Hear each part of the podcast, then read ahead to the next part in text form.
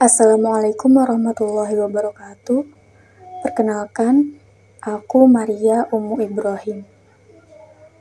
Bulan Desember tahun lalu, aku tidak sanggup membuka Instagram karena ada berita adik gala yang diperebutkan oleh dua keluarga. Menurut aku, anak itu sudah kehilangan kedua orang tuanya. Jadi, biarkan dia tinggal bersama orang yang sedari lahir bersama dia, yaitu keluarga dari ayahnya. Ya, agar dia nggak ngerasa kehilangan semuanya. Aku mutusin mundur dari media sosial karena tidak tega dari segi kemanusiaan. Selain itu, itu juga bukan urusan aku.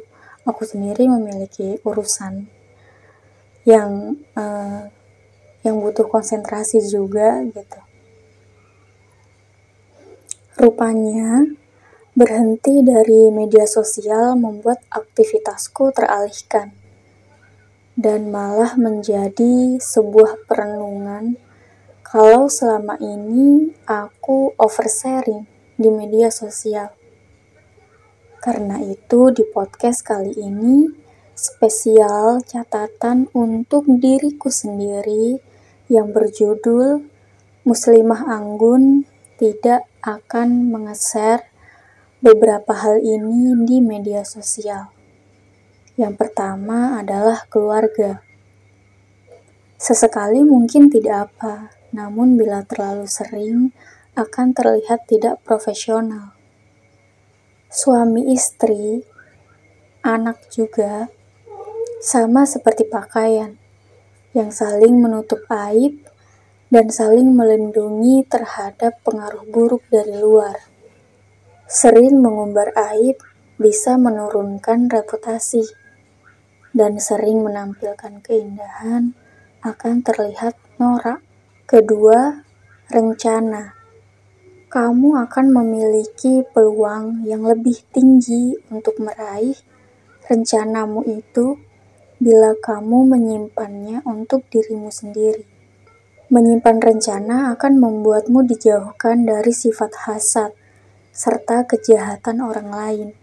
Kamu juga terhindar dari orang-orang yang gemar meremehkan, meragukan, merendahkan, hingga bisa membuatmu kehilangan energi untuk melanjutkan rencana itu. Jadi, please Simpan baik-baik rencana besarmu itu. Diam-diam dalam berikhtiar dan berdoa. Ketiga, harta. Muslimah anggun tidak akan share tentang pemasukan, saldo bank, tabungan. Selain menjaga hati orang lain, tentu itu terlihat lebih bijaksana dengan tidak membagikan tentang angka-angka dari harta kita, hal itu menjaga kita dari tindak kejahatan orang lain. 4. Bergosip Muslimah anggun akan menjauhi gosip. Ada dua jenis gosip. Pertama merupakan rahasia umum yang bisa kita ambil pelajaran darinya Lalu yang kedua adalah rahasia umum, tapi kita jadikan ejekan atau bercandaan bersama orang lain. Keburukan yang kamu gunjingkan apabila benar adalah gibah, apabila salah maka itu fitnah.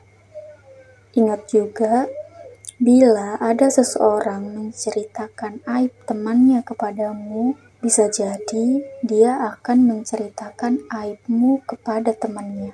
Kelima, drama. Muslimah anggun, no drama.